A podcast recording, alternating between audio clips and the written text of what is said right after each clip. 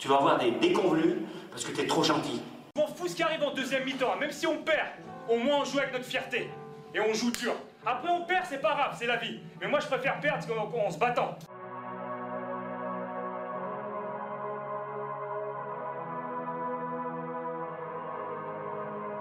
Bonjour à toutes, bonjour à tous, bienvenue sur la troisième édition des Athlètes, la fameuse émission thématique sur le sport au troisième lieu. Et je suis très content de vous la présenter aujourd'hui car elle a un petit peu évolué.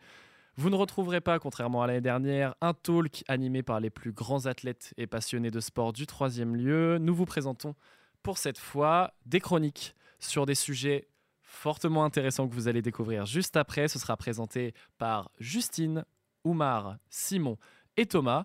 Et il y en a même un qui va parler des Spurs. Alors je suis particulièrement fier de vous présenter cette émission. Merci de toujours écouter le troisième lieu. Vous pouvez comme d'habitude retrouver toutes nos informations sur Instagram, TikTok et Twitter. Et en tout cas, je vous souhaite une bonne écoute à tous. Allez Tino, allez Allez mon grand Allez mon grand T'es grand aujourd'hui Bonjour, je m'appelle Justine et aujourd'hui je vais vous parler du Ballon d'Or.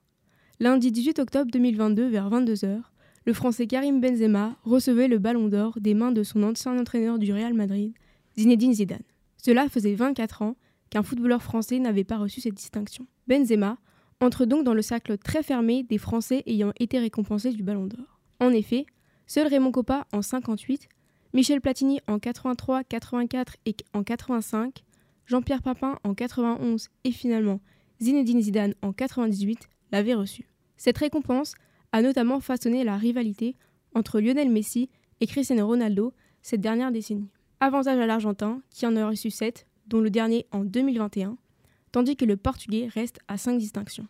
Toutefois, depuis quelques années, certaines personnes pointent du doigt cette récompense.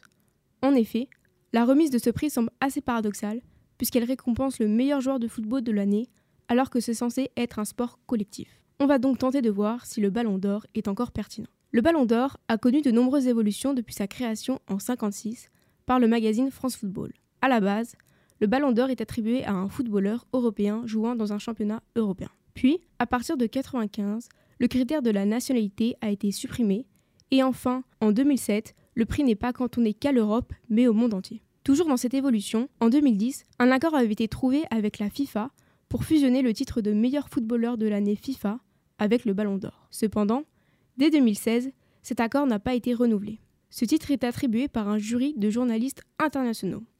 Chaque journaliste désigne trois joueurs dans une liste de 30, et ce, par ordre décroissant.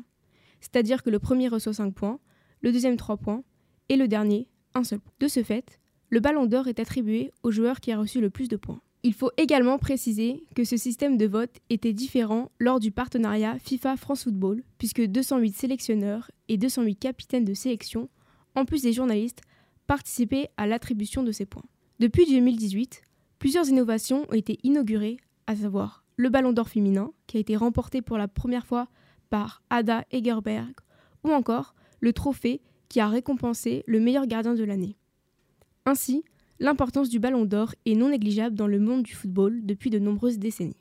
Cependant, ces dernières années, on remarque l'émergence de nombreuses critiques, provenant majoritairement de journalistes sportifs. Dans un premier temps, on peut mettre en avant le fait que ce genre de récompense n'est attribué qu'à une seule personne, alors que celle-ci évolue dans un collectif. Il est vrai que la cérémonie du Ballon d'Or récompense aussi la meilleure équipe de l'année, notamment en 2022, elle a été attribuée euh, à Manchester City. Cependant, ce prix a moins de valeur aux yeux des footballeurs que le Ballon d'Or, qui est considéré comme le Graal de toute une carrière. Et cette vision peut poser un problème, puisque chercher à obtenir ces distinctions va pousser les footballeurs à jouer plus individuellement afin d'avoir les meilleures statistiques. L'individuel va dépasser alors le collectif. De plus, certaines années, le nom du Ballon d'Or a créé certaines polémiques. On peut prendre l'exemple de 2013 avec Franck Ribéry. Cette année-là, le footballeur français avait marqué 22 buts et offert 18 passes décisives. Il évoluait alors au Bayern de Munich qui, en 2013, avait réalisé un triplé historique en remportant la Bundesliga, la Coupe d'Allemagne et la Ligue des Champions. Ribéry était un des acteurs majeurs de ces victoires. Le fait qu'il ne reçoive pas ces distinctions a été considéré comme un vol pour certains, car il avait notamment été désigné meilleur joueur de la planète la même année. Il a en fait eu la malchance de se retrouver au cœur du combat que se livraient Messi et Ronaldo pendant ces années-là. Le fait aussi de ne pas avoir ou peu euh, eu de soutien de la part de la France n'a pas aidé. De plus, ces dernières années, le ballon d'or n'a été attribué qu'à des joueurs offensifs, et ce fait alimente encore plus les critiques. Effectivement, seuls deux défenseurs, Frank Beckenbauer en 72 et euh, en 76, et Fabien Cannavaro en 2006 ont reçu ce trophée, tandis que cette récompense n'a été donnée qu'à un seul gardien, Lev Yashin, en 63. Il faut également préciser que ce système de vote était différent lors du partenariat FIFA-France Football, puisque 208 sélectionneurs et 208 capitaines de sélection, en plus des journalistes, participaient à l'attribution de ces points. Toutes ces considérations sont, pour la plupart, portées par des journalistes qui n'ont jamais été dans un vestiaire de football et qui ne sont donc pas réellement au courant des mécanismes internes qu'il peut y avoir dans une équipe. Effectivement, pour les joueurs et les joueuses de football, le ballon d'or est une récompense pour le travail accompli pendant toute une année et même pendant toute une carrière. On peut ici évoquer le cas de Lucas Modric, qui a reçu le trophée en 2018 et qui suit une année où il a remporté la Ligue des Champions avec son club, le Real Madrid, et qui est parvenu jusqu'en finale de la Coupe du Monde avec la Croatie, qu'il a notamment perdu contre la France. C'est donc une forme de consécration qui permet aux joueurs et à la joueuse de rentrer dans l'histoire du football au niveau mondial. De plus, la critique selon laquelle cette récompense pousserait les joueurs à être égoïstes sur le terrain semble bancale, puisqu'il est normal, voire nécessaire, que dans une équipe, un joueur ou une joueuse se démarque plus par rapport aux autres. Il apparaît normal qu'un leader se détache des autres. Le Real aurait eu plus de mal à remporter toutes les Ligues des Champions ces dernières années sans Ronaldo. Et si, dans un effectif, un joueur ou une joueuse venait à recevoir le ballon d'or, toute l'équipe serait récompensée indirectement. Il faut également préciser que ce système de vote était différent lors du partenariat FIFA-France Football, puisque 208 sélectionneurs et 208 capitaines de sélection, en plus des journalistes, participaient à l'attribution de ces points. Effectivement, un footballeur sans ses coéquipiers n'est pas grand-chose. C'est grâce à eux qu'il peut s'améliorer et devenir le meilleur. Le dernier ballon d'or, Benzema, l'a notamment évoqué lors de son discours de remerciement. Ainsi, le ballon d'or peut être considéré comme une récompense incongrue par certains, du fait de son caractère individuel, qui est en rupture avec l'essence même du football, à savoir le collectif. Cependant, pour la majorité des joueurs et des joueuses, ce trophée constitue un des objectifs dans leur carrière, aux côtés de la Coupe du Monde ou de la Ligue des Champions. De plus, pour toutes les personnes qui suivent le football, cette distinction fait rêver et témoigne de la valeur d'un joueur. Si on sait qu'un joueur ou une joueuse a reçu le ballon d'or, alors on va le regarder d'une nouvelle manière, en prenant conscience de son talent et en le considérant comme euh, l'un des plus grands. Le ballon d'or reste ainsi une récompense pertinente, du fait notamment de la portée qu'elle a dans le monde du football et même en dehors. En effet, elle offre des modèles à de nombreux jeunes qui souhaiteraient faire une carrière en tant que footballeur professionnel. Laissez-moi vous raconter l'histoire du NBA Paris Game. Tout commence il y a 25 ans, un 17 octobre 1997, où les Bulls d'un célèbre Michael Jordan atterrissent en superstar à l'aéroport Charles de Gaulle pour quelques jours dans la capitale. Un événement historique car les quintuples champions NBA affronteront pour la première fois dans le cadre d'un match de gala l'équipe française du PSG Racing d'un célèbre Richard Dacoury. Quelques années plus tard, c'est au tour de la superstar française Tony Parker et son équipe des Spurs du grand Tim Duncan de venir fouler une nouvelle fois le parquet français de Paris-Bercy mais cette fois-ci pour affronter les Memphis Grizzlies dans le cadre d'un match de pré-saison. C'est aussi l'occasion pour Tony Parker de recevoir toute la ferveur du peuple français suite à son premier sacre NBA seulement deux ans après sa draft. Ces apparitions d'équipes NBA en France resteront les plus historiques jusqu'à encore aujourd'hui, bien qu'il en ait eu d'autres, tels que les Lakers avec leur grand meneur Magic Johnson. Depuis, quelques joueurs ont quand même fait des apparitions, comme James Harden à l'occasion de la Fashion Week, aux côtés de son ami Travis Scott ou encore Carmelo Anthony, présent lors du Quai 54. Cette volonté de délocalisation de la NBA a réellement commencé en 2020 avec le premier match de saison régulière opposant Milwaukee aux Charlotte Hornets à l'Accor Hotel Arena. Ce premier événement est un vrai succès. Le public français a adoré voir toutes les anciennes légendes de la NBA dans la salle, comme Michael Jordan, le propriétaire de la franchise de Charlotte, ou encore l'ancien meilleur score de la NBA, Kareem Abdul-Jabbar le show américain était au rendez-vous.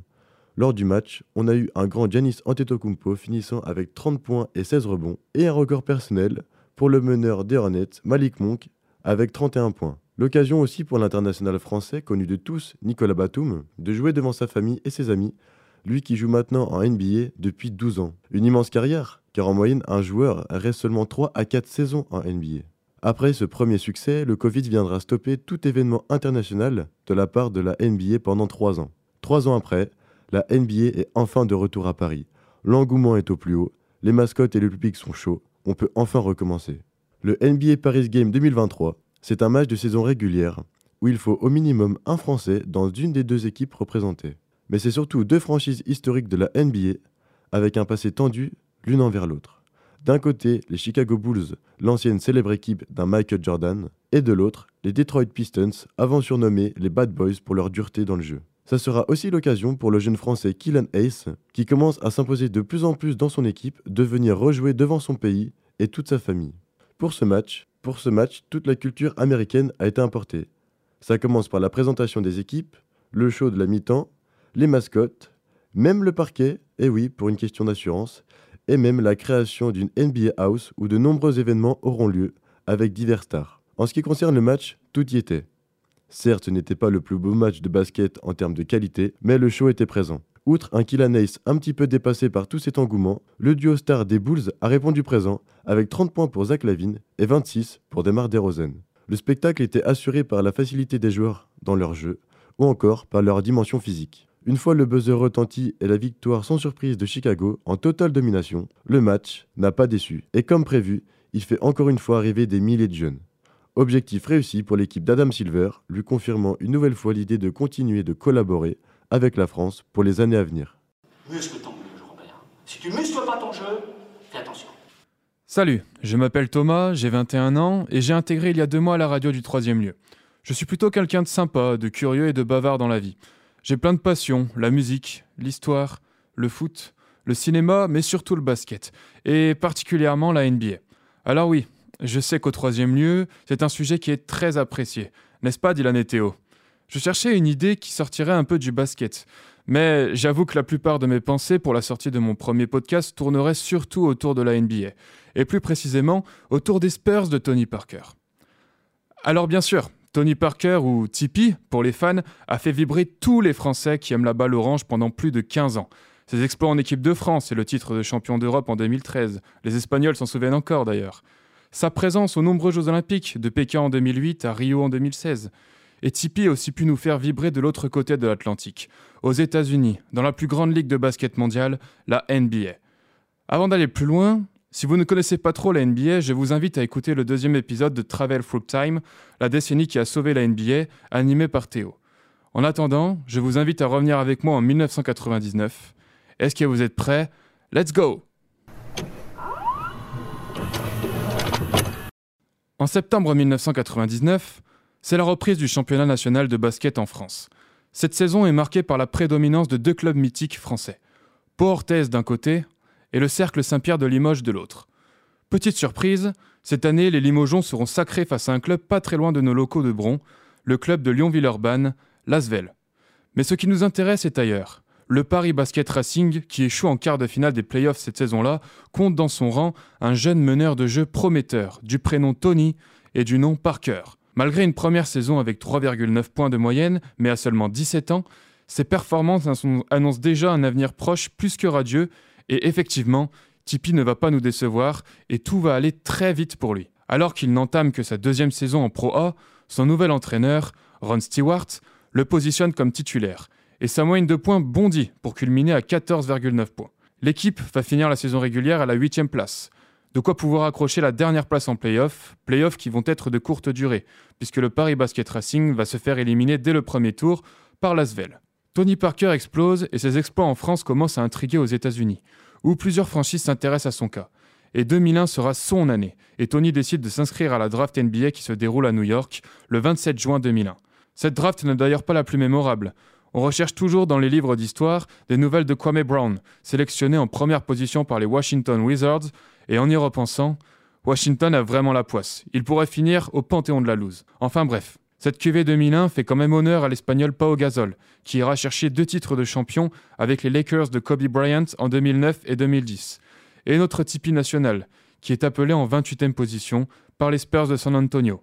Bingo Pour récapituler, on a le meilleur espoir français du basket de l'époque qui vient de rejoindre une franchise en plein essor, menée par un entraîneur de génie dans une équipe particulière autour d'une des plus grandes légendes de ce sport. Pour tous les fans de basket francophone, c'est juste ultra excitant pour la suite. Si on recontextualise, les San Antonio Spurs sont une petite franchise située dans le Texas, au sud des États-Unis, dans la région des Cowboys et des barbecues.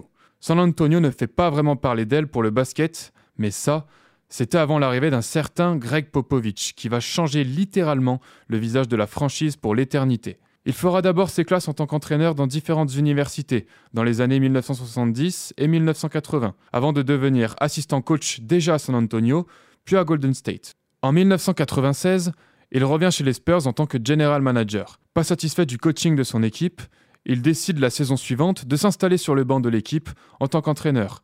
Et son règne dure déjà depuis 26 ans. Et oui, malgré ses 74 ans, Popovic est toujours l'entraîneur des Spurs. Malgré cette longévité, le nouvel entraîneur ne va pas chômer et va construire une équipe dans l'air de son temps, du basket lent, physique et dur sur l'homme.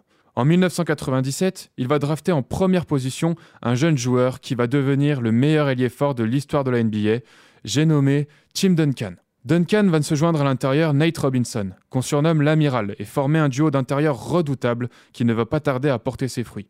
En 1999, une première bague de champion NBA pour cette équipe portée par leur vétéran Robinson et l'avenir de l'équipe Tim Duncan. Même si les deux saisons suivantes seront compliquées avec deux arrêts consécutifs contre les Los Angeles Lakers du jeune Kobe Bryant, Tony Parker va être l'une des nouvelles armes qui va pousser un peu plus San Antonio dans la légende. Pour sa première saison, il est désigné remplaçant derrière Antonio Daniels. Il va toutefois s'imposer très vite et intégrer le 5 majeur dès le cinquième match de la saison face au Magic d'Orlando, le 6 novembre 2001. Il va inscrire 12 points, 4 passes décisives et 3 rebonds en 32 minutes de jeu. Il va devenir ainsi le plus jeune meneur de jeu titulaire de l'histoire de la NBA. Greg Popovich, malgré quelques doutes au départ, entrevoit son potentiel et commence à lui faire confiance tout en se montrant exigeant avec Tipeee pour l'amener au plus haut niveau. Tipeee va disputer 77 rencontres en saison régulière pour son année rookie. Il est même nommé dans la All-Rookie First Team. Les Spurs arrivent en demi-finale de la conférence Ouest en 2002, où ils sont éliminés une nouvelle fois par les futurs champions, les Lakers de Los Angeles. 4 matchs à 1. Même s'il y a une nouvelle défaite en playoff au bout, ce n'est pas très grave, tant cette équipe est prometteuse. Dès la saison suivante, les Texans connaissent la consécration en devenant champions de NBA. Tony Parker devient le premier Français champion NBA à tout juste 21 ans. Les Spurs battent les Nets du New Jersey en finale par 4 victoires à 2. Tipeee va être sélectionné dans l'équipe des joueurs de deuxième année lors du Rookie Challenge du All-Star Game. En France, à la fin de l'année, il est élu champion des champions français par le journal L'équipe. Tony Parker s'inscrit désormais dans la durée avec ses Spurs, deux fois champion en 5 ans. En 2004, il renouvelle son contrat avec les Spurs pour 66 millions de dollars sur 6 ans, devenant le sportif français le mieux payé. En 2005, il remporte un deuxième titre en NBA avec les Spurs qui battent en finale les Pistons de Détroit, 4 victoires à 3. En 2006, les entraîneurs de la NBA le choisissent dans l'équipe de la conférence Ouest pour le All-Star Game. C'est le premier Français à être choisi dans l'histoire. Mais les Spurs de San Antonio ne réussissent pas à conserver leur titre, éliminés par les Mavericks de Dallas en demi-finale de conférence. Et un an plus tard, Tony Parker et ses coéquipiers se retrouvent une nouvelle fois en finale. Et que dire de cette finale?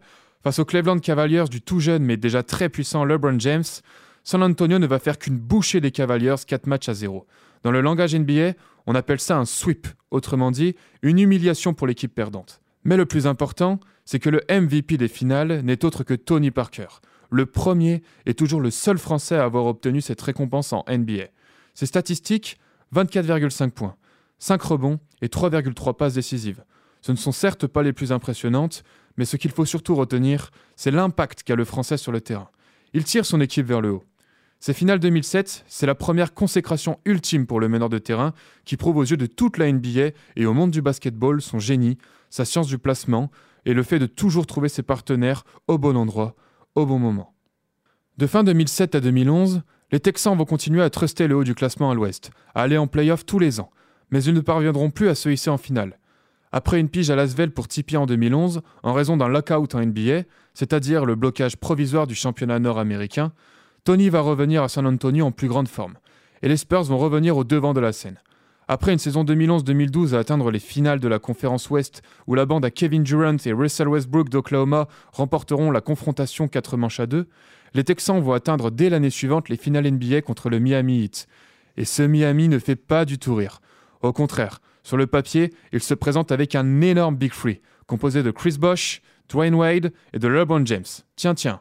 Et d'ailleurs, cette confrontation sera légendaire. Le 6 juin 2013, lors de l'ouverture des finales, Tipeee inscrit dans les dernières secondes un panier très difficile qui donne la victoire aux siens face au Heat de Miami. Et sur la tête de LeBron James, s'il vous plaît. Le duel entre les deux équipes sera serré jusqu'à la fin. Aucune des deux équipes ne va vouloir lâcher l'affaire. James et sa bande sont à la recherche de leur deuxième bague de champion consécutive et les joueurs de Greg Popovich veulent aller récupérer leur cinquième titre. À la fin du match 6, alors que les Spurs mènent 3-2 dans ces finales et peuvent gagner le titre au bout du temps réglementaire en cas de victoire, ils prennent un avantage de 5 points dans les 30 dernières secondes. 89-94. Le titre leur semble acquis. Mais les dieux du basket vont en décider autrement. D'abord, LeBron James va planter un tir à 3 points pour revenir à 2 points seulement. 92-94. Miami va ensuite faire faute sur le jeune Kawhi Leonard, qui aura deux lancers francs pour repousser le hit à 4 points. Leonard va rater le premier sous la bronca des supporters de Miami. Le jeune joueur ne va cependant pas trembler une seconde fois. Plus 1, 92-95. Il reste 19 secondes à jouer. Dwayne Wade monte la balle, puis la transmet à LeBron James, qui déclenche instantanément un shoot à 3 points. La balle ne rentre pas et Chris Bosh récupère le rebond offensif malgré un gros cafouillage. Il décale la balle à 0 degré dans le corner pour Ray Allen, qui a le temps de mettre ses deux appuis derrière la ligne à trois points, de shooter, et avec l'énorme retour défensif de Tony Parker, s'il vous plaît. En tant que spectateur, qu'on soit devant sa télé ou dans l'enceinte du hit, on voit juste un Ray Allen, le corps à l'arrière, deux bras devant son champ de vision, et il va quand même tirer. Le shoot semble tellement difficile. Un shoot pour survivre, un shoot même désespéré. Le ballon va monter dans le ciel. Le temps est suspendu. La suite est juste phénoménale et va rentrer dans l'histoire de ce sport. La balle rentre, 97-97. Prolongation. La salle est euphorique et les Spurs ne s'en remettront pas. Ils s'inclinent en prolongation 103 à 100. Et lors du septième et dernier match, le Heat s'impose sur son parquet 95 à 88. Les Spurs sont KO, debout, touchés. On se dit qu'ils ont passé leur dernière chance. Et même si leur équipe est vieillissante, avec un Tipeee qui a passé la trentaine, un Tim Duncan qui est plus proche de la fin que de ses débuts, ça y est, on se dit que c'est fini. Et puis San Antonio va nous faire taire très rapidement. Ils vont assumer et perfectionner un nouveau style de jeu. Un basket beaucoup plus rapide, plus fluide, plus collectif. Un basket tellement léché, magnifique à voir et qui témoigne d'un collectif parfaitement huilé, d'une équipe qui se connaît sur le bout des doigts, d'une équipe dont l'architecte M. Popovich la dirige à merveille.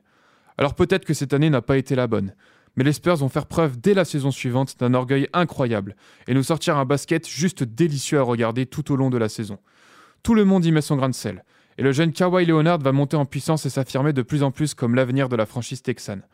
En attendant, Tipeee nous fait du Tipeee et dépasse plusieurs barrières statistiques qui attestent de sa légende. Il atteint la barre des 15 000 points en carrière contre Phoenix le 6 novembre 2013 et devient le quatrième joueur européen à atteindre ce palier.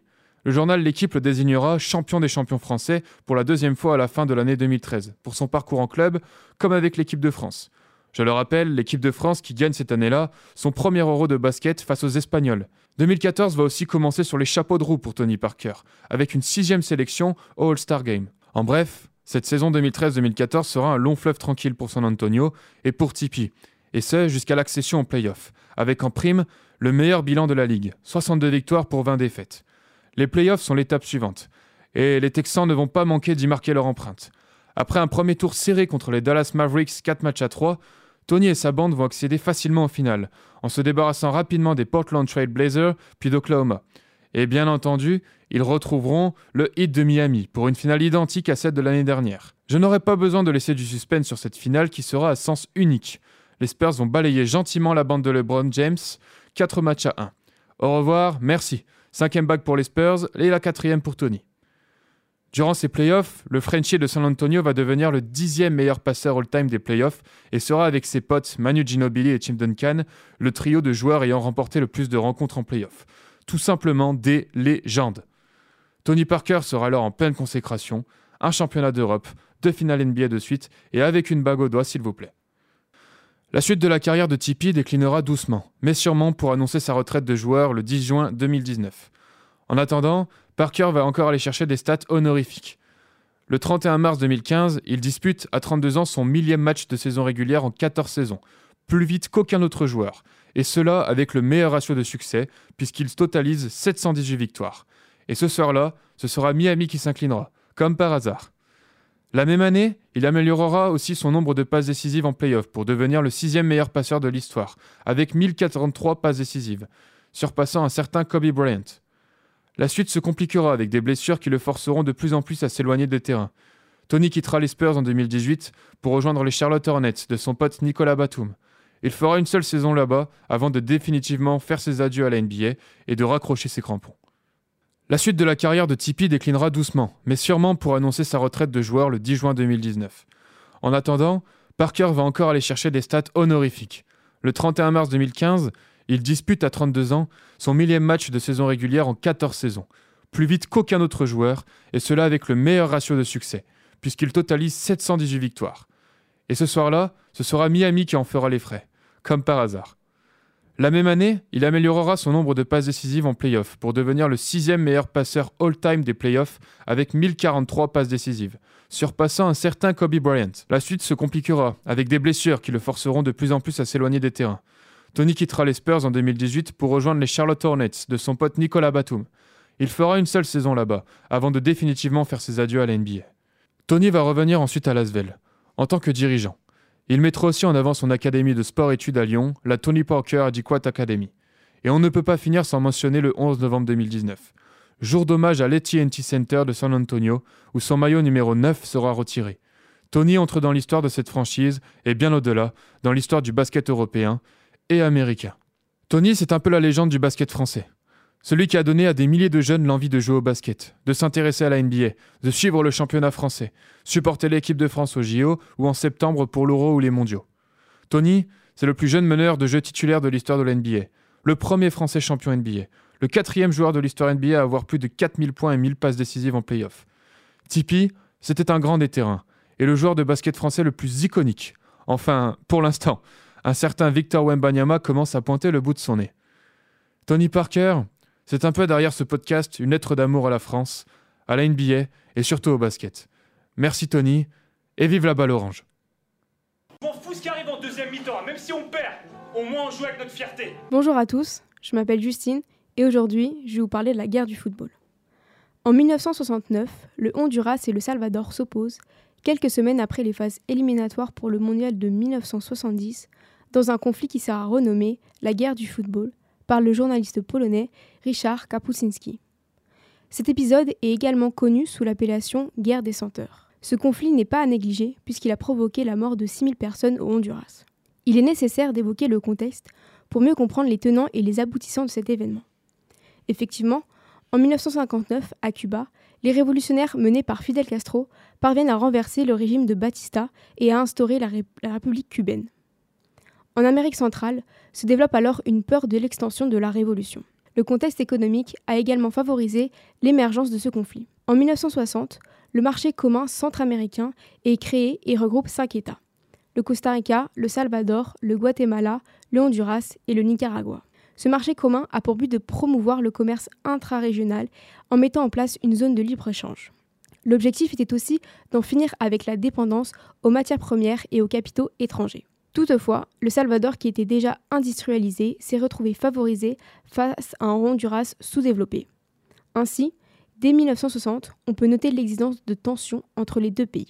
De plus, il faut savoir que le Salvador est un petit pays en superficie, mais très densément peuplé. À l'inverse du Honduras, qui lui possède une plus grande superficie avec une moindre densité. La population rurale active au Honduras comprend 20% d'immigrés salvadoriens qui tentent de subvenir à leurs besoins en participant notamment à une économie souterraine. Ils sont cependant menacés d'expulsion vers les pays d'origine par le général Arellano, dirigeant du Honduras qui accuse ses immigrés d'être des colonisateurs. En 67, des troupes venant du Salvador s'étaient déjà introduites au Honduras pour protester contre la politique menée par Arellano. Cette première guerre a été évitée grâce à l'action des États-Unis notamment. Tous ces éléments historiques, géopolitiques, économiques ou encore démographiques ont ainsi participé à l'apparition mais surtout à l'exacerbation des tensions entre les deux États. Toutefois, le catalyseur a été ce match de football, ou plutôt ces matchs, qui ont opposé les deux pays dans le cadre des éliminatoires de la Coupe du Monde de 1970. Les supporters des deux équipes ont joué un rôle majeur. Effectivement, au match aller, les supporters du Honduras empêchent les joueurs de l'équipe adverse de dormir en klaxonnant, en faisant exploser des pétards notamment. Le lendemain, le Salvador perd 1 à 0. Cette défaite est très mal vécue et une jeune fille de 18 ans, Amelia Bolano, se suicide à la suite de ce match. Cette mort a notamment été instrumentalisée par les autorités pour renforcer la xénophobie envers les Honduriens. Au match retour, la situation se répète, mais désormais, ce sont les supporters salvadoriens qui jettent des cailloux aux fenêtres des joueurs honduriens. Le Honduras est battu 3 à 0. Lors de ce match, deux supporters honduriens trouvent la mort lors d'affrontements après le match. Cette victoire oblige l'organisation d'une troisième rencontre, mais cette fois-ci sur terrain neutre. Entre-temps, le Salvador rompt ses relations diplomatiques avec le Honduras le 27 juin 1969. Lors du troisième match, le Salvador s'impose 3 à 2 pendant les prolongations, alors que, dans les tribunes, les supporters honduriens accusent l'équipe adverse de tricherie. À ce moment-là, la tension est à son apogée. Face à l'absence de réaction de l'OEA, l'Organisation des États américains, par rapport aux persécutions subies par les citoyens salvadoriens au Honduras, le Salvador envahit le Honduras le 14 juillet 1969. La réaction de ce dernier ne se fait pas attendre. La situation n'a pas le temps de s'empirer puisque dès le 18 juillet, l'OEA intervient. De cet affrontement, le Salvador parvient à obtenir l'arrêt des persécutions contre ses ressortissants, mais en échange, ses troupes doivent se retirer du sol hondurien. Cette guerre des senteurs a provoqué la mort de 3 000 à 6 000 personnes. 15 000 citoyens se sont retrouvés blessés et 100 000 Salvadoriens ont été expulsés du Honduras. Ce conflit se clôt finalement en 80 avec un traité de paix. Toutefois, la dispute territoriale à l'origine du conflit n'est résolue qu'en 92 par la Cour internationale de justice. De plus, le marché commun centra-américain a subi une interruption de 22 ans en raison de ce conflit. Il a eu donc un impact majeur pour toute la région. Cette guerre du football montre bien comment un événement sportif peut participer à l'exacerbation des tensions déjà existantes entre deux États. Toutefois, certains considèrent que ces trois matchs de football n'ont pas provoqué le conflit et que son origine est liée à d'autres facteurs.